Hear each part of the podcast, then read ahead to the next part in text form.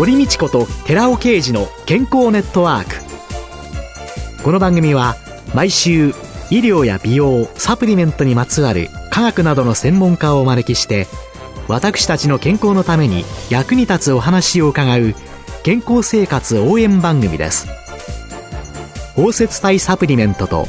MGO マヌカハニーで健康な毎日をお届けするコサナの提供でお送りします。コサナの商品をお求めの際はフリーダイヤル0120-496-537までぜひお電話ください。体の節々が気になりだしたらコラーゲン、グルコサミンを配合した環状オリゴ糖の力シクロカプセル化スムースアップお得な定期購入もご準備しております。ご購入はコサナのフリーダイヤル0120-496-537専任スタッフが商品に関するお問い合わせ、ご質問にもお答えいたします。コサナのフリーダイヤル0120-496-537 0120-496-537皆様のお電話をお待ちしています。こんにちは、堀道子です。今月は美容家の深沢明さんを迎えて、白ツヤ卵肌の作り方をテーマにお送りしています。ねえ、この深沢さんのご本見たら、本当に全身の、はい。ねえ、お肌も綺麗で、体の肌のケアもきちんとなさってる。そうですね。ボディケアもやはり大切ですね。顔だけやはり白くケアしても、うん、首から下もつながってて、その肌の印象につながりますから、うん、ボディケアも、特にデコルテとかそういうあたりはお顔に近いですから大切ですよね。そうするとそのボディの肌のケアの基本っていうのは？ボディケアもやはり保湿になりますね。はい。あと、まあ、お顔もそうなんですけれども、はい、UV ケアもやはり美白にはもう絶対に欠かせないことですから、UV ケアもとっても大切になります。そうすると、UV ケア用にはどういうことを気をつけたらいいんでしょうか、はい、まあ、紫外線ですよね。そうですね。で、UV ケアというと、まあ、最近その紫外線が肌に悪いということがすごく知られてきて、はい、皆さんとにかく焼きたくないということで、SPF 値50とかそういう高いものを日常でも使われている方が本当に多いんですけれども、はい、日常使いであれば、やはり20から25ぐらい SPF 値のものと、あとは PA++ 程度のものを使うのがおすすめです。SPF というのは、どういう値なんですか、はい、?SPF 値が高いと肌を守ってくれる力が強いというふうに思いがちなんですけれども、SPF 値は実は肌を守ってくれる時間の数値なので、高いものを使っても効果はあまり変わらないんですね。ただ、高いものは肌への負担になる成分がやはり日焼け止めっていうのはどうしても入ってますから、あんまり高いものを顔とか肌につけると肌トラブルの原因になったりすることもあるので、うん、なので20から25程度のものを使うのがおすすめです。pH も今は4プラスまであるんですけれども、4プラスプラスの2つぐらいですね、今は。4つプラスがついたものまであるけれども。はい、2つ程度が日常使いではおすすめです。日常使いではプラスプラス、はい、プラス、2プラス。じゃあこの SPF50 なんていうのは、はい、例えばもう海水浴に行ったりするとかも、ねはい、本当に紫外線をたくさん浴びるところで、高いのを使う。はい、考えたら、小雨なのに、はい、SPF50 だと長靴履いて歩いてるようなもんっていう。そうですね。イメージなんですかね。この SPF っていうのはその紫外線を浴びて、赤くなってくるまでの時間が、どの程度伸ばすことができるかという。ですから日常ではそんなに紫外線浴びないから、20から25ぐらい。あれ、そして2プラスで。はい。じゃあ、屋内で過ごすときっていうのはどうなんですかね屋内でもやはり窓から紫外線が実は入ってきたりですとか、うん、どこからでも紫外線っていうのは入ってきますので、うん、できれば UV 対策はした方がいいですね。肌が例えばちょっと敏感だったりとか、うん、なんか塗るのに抵抗があるっていう方は、パウダーファンデーションでも同じ紫外線を跳ね返す力があるというふうに言われてますから、うん、ファンデーションとかプレストパウダーとか、そういうパウダー類で UV 対策をするっていうのもおすすめですね。この紫外線カットの化粧品とかそういうのって、紫外線を吸収するものと、紫外線をこう反射させるものって2種類ありますよね。はい、どちらがおすすめですかね？やはり肌のためには散乱させるものの方が優しいので、おすすめですね。うん、跳ね返していく。そうですね。うん、で、その時にまあ買う時の目安としては、紫外線吸収剤フリーですとか、はい、ノンケミカル処方とか書いてありますから、はい、そういったものが散乱剤のみで作られているもの。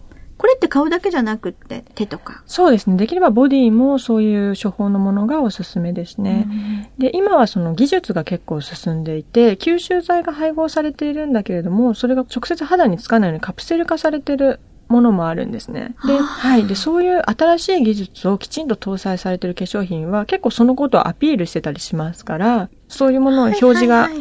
あったりとか、まあ、説明書きであるものを選ぶっていうのも、吸収剤が配合されていても、肌には優しいものが手に入ることもあります。いやね、よく思うんですけれどもね、新しい技術のものができると、はい、それを売り込みたい、アピールしたいっていうことで、はい、今まで欠点だったところをい。かにこうカバーしましたよっていうのになるんですけどね。はい。その技術を教えていただいたときに初めて、はい。はい、えー、そんな欠点が今まであったのっていうね、ね逆にね、はい、知ることになるっていうことがあって、考えちゃうことがあるんですけれども、ね、実際にその UV ケアをきちんとして、はい、シミとか、シワとかにならないようにしていくっていう、それはまあお顔も体もということなんですけれども、はい、ボディケアもやっぱり肌のターンオーバーっていうのはポイントの一つになるんでしょうか？はい、ポイントですね。で、ボディの場合は顔よりもターンオーバーが実は遅いんですね。あ、遅い？はい。はい、なので顔にできた傷っていうのは、ボディにできた傷の方が治りが遅かったりしますよね。それはやはりターンオーバーが遅いせいで、なかなかその傷跡が治らないっていうことがありますから、やはりそこはお顔の時もお伝えしたように、スクラブとかをたまに1週間に1回とかですね、使ってあげると、古い角質が簡単にオフできておすすめです。体も、はい。スクラブ。はい、体もスクラブ。特にあの、肘とか膝とかって黒ずみませんか？黒ずみます。黒ずみます。黒ずみますよね。えー、で、それはやはりこう無意識にこう肘を机についていたりとか、えー、あと膝を無意識についてて、こうまあ擦れることによって黒ずみができるので、うん、そういうところをこうスクラブでかけてあげたりすると、ターンオーバーが早まって、いつもツルピカの肌でいられるようになります。そういうケアって全然してませんね。はい。あと、やはりあの簡単な方法としては、お風呂に入るときに湯船に入るっていうのも一つ大切なことですね。シャワーじゃなくて。はい、シャワーではなくて、湯船に。はい。血行も良くなって、あと自然と古い角質を剥がしてくれるっていう作用がありますから、実際に、その、一言でボディって言っても今、肘とか、膝とかっていうのが、まあ、擦れて、圧がかかって、だからいかに擦っちゃいけないかっていうのが。そうですね。ね本当にゴシゴシ。はい。体も擦らない方がいいですね。ねくれてるんですけれども、そういう場所と、はい、同じやるでも肌の状態ってちょっと違うじゃないですか。はい、背中とか。そうですね。あの、足のところとかすねとかって、はい、そういうそのケアの違いってありますか？ありますね。で、ボディの場合は、背中とデコルテ以外は皮脂腺がすごく少ないんですね。背中と胸元っていうんですかね。はい、例えば背中にニキビができやすいとかそういう悩みは結構あるんですけれども、えー、皮脂腺がその部分はボディは活発なので、はい、ただそれ以外の部分っていうのは皮脂腺が少なくて、まあ、汗腺汗ですね、はい、が中心なので、やはり乾燥しやすいんですね。もうね、はい、足のすねなんかね、すっごい痒いってよくおっしゃる。そうですね、えー、はい。それはやっぱり皮脂腺が顔とか頭皮とかよりも少ないので、うん、とても乾燥しやすいので、やはり外側から保湿してあげることが大切ですね。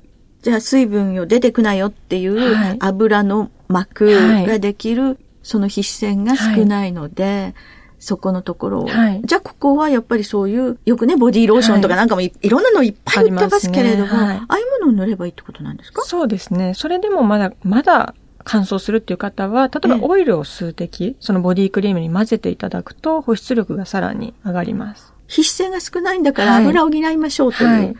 その時の油っていうのは何がよろしいですか？まあまあ、ボディオイルで大丈夫ですね。はい。あと、顔の時もお話したように、洗いすぎも乾燥の原因になりますから、日本人ってやっぱりとにかく清潔志向で洗うのが大好きなんですよね。なので毎日ゴシゴシ体を全身洗う必要っていうのは実はないのと乾燥の原因になるんですね。うん、はい。なので、デコルテとか背中、あとはまあ脇とかデリケートゾーンとかそういうところは洗っていただいて、うん、後の部分っていうのは流すだけで、汗腺が中心で、汗っていうのは水溶性なので、十分それで汚れは落ちますから、そんなに毎日全身をゴシゴシ洗わなくても大丈夫です。そっか。はい、油の分泌が少ないところというのは、はいはい、汗腺、汗だから、洗い流せばいい。まあ、油の分泌がちょっとあるところっていうデリケートゾーンであったり、背中であったりっていうのは、ある程度も洗ってもいいでしょう。はい。という。そうですよね。あんまり洗いすぎるとね、せっかく。乾燥しますよね。ね湯船に浸かれば、それで十分汚れは落ちますし、あんまり熱いお湯に入ると、肌、その後、痒くなったりしません？なりますね。はい。で、あれはすごくやっぱお湯自体にも脱脂力がありますから、全部潤いが逃されて、痒くなってしまうので、それをさらにまた出て、洗って落とすっていうのは、かなり洗いすぎですね。だからお風呂でね、たくさんね、湯船に使って、お水いっぱい吸ってる皮膚に、はい、お風呂出たらね、10分以内ぐらいにスキンケアしましょうね、なんていうね、はい、大切っていうこと大切ですね。なんですね。はい。で、あと、いわゆる女性の問題としては、はい、その無駄毛対策っていうのもあるんですけれども、はい、そういうもののポイントっていうのは？できれば無駄毛対策はよくあの聞かれるんですけれども、レーザーがおすすめですね。はい。で、どうしてもその、まあ、カミソリで剃るとか抜くとか方法はあるんですけれども、やっぱり肌をすごく痛めるので、うん、それを一生続けると思うと肌には結構なダメージですね。はい、はい。はい、角質をやっぱりカミソリでも一緒に削いでしまうことになるので、うん、乾燥の原因だったりとか、あとは色素沈着ですね、黒ずんで。原因になりますので、うん、やはり一回レーザーで綺麗にしてしまえば、その後はかなり永久とは言わないですけれども、相当お手入れをしなくていい状態に肌はなりますから、うん、レーザーで一回ケアするのがおすすめですね。若ければ若いほど。そうですね。ねなので、あの、一生の投資と思って、レーザーをしていただくか、あとは今、ホームケアでもいいレーザーがありますから、そういうものを活用していただくと、割と低コストで、全身無駄毛ケアができたりします。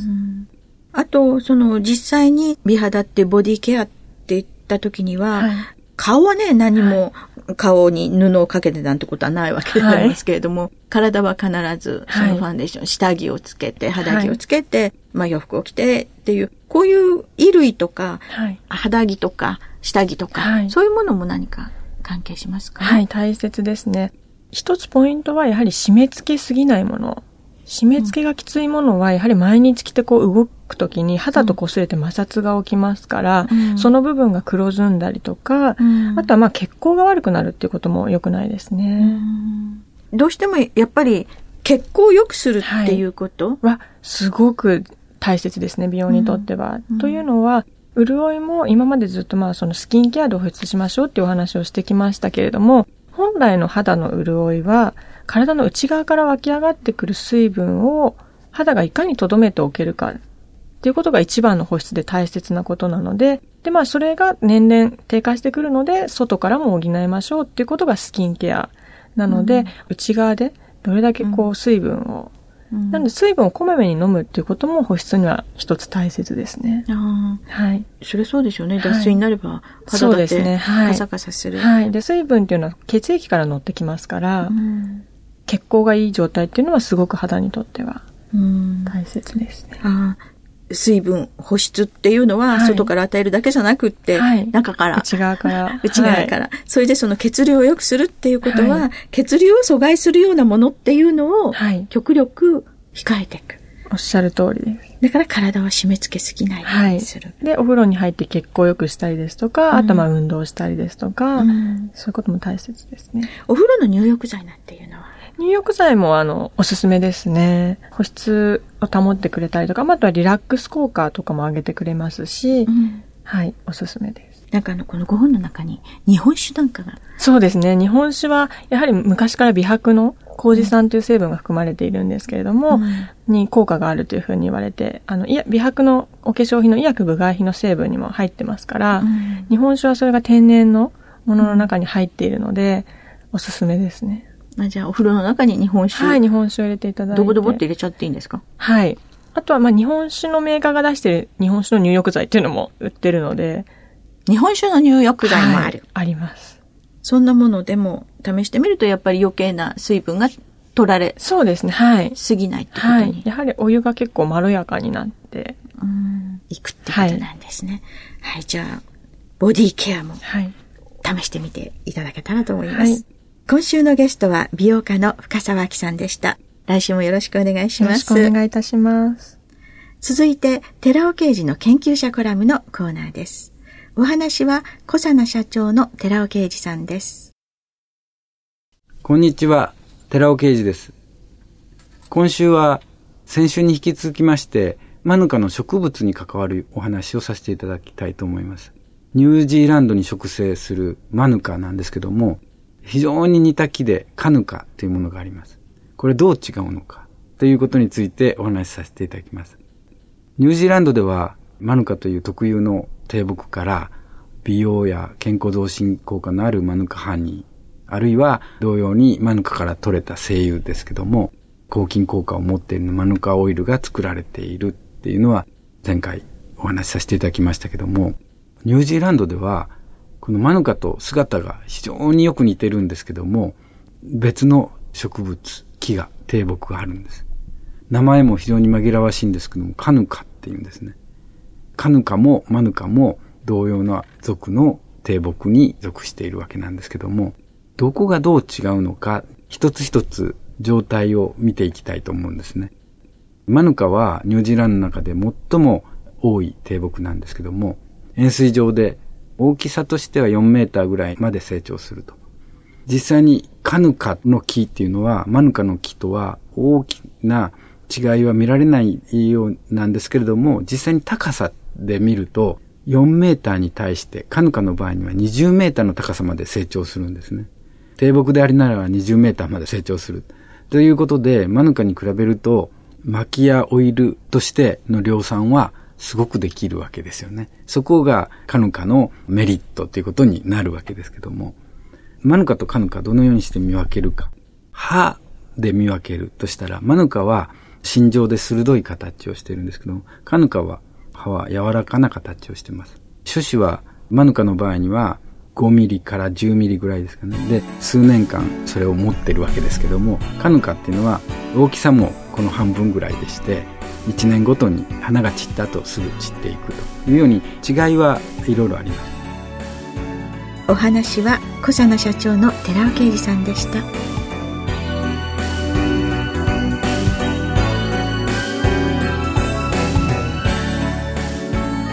ここでコサナから番組お聞きの皆様へプレゼントのお知らせです。美肌のための3つの成分レチノールコエンザイム9点 Rα リポ酸を配合した美容液コサナのシクロラボラトリトリプルエッセンスを番組お聞きの10名様にプレゼントします。プレゼントをご希望の方は番組サイトの応募フォームからお申し込みください。当選者は12月2日の放送終了後に番組サイト上で発表します。コサナの美容液シクロラボラトリトリプルエッセンスプレゼントのお知らせでした。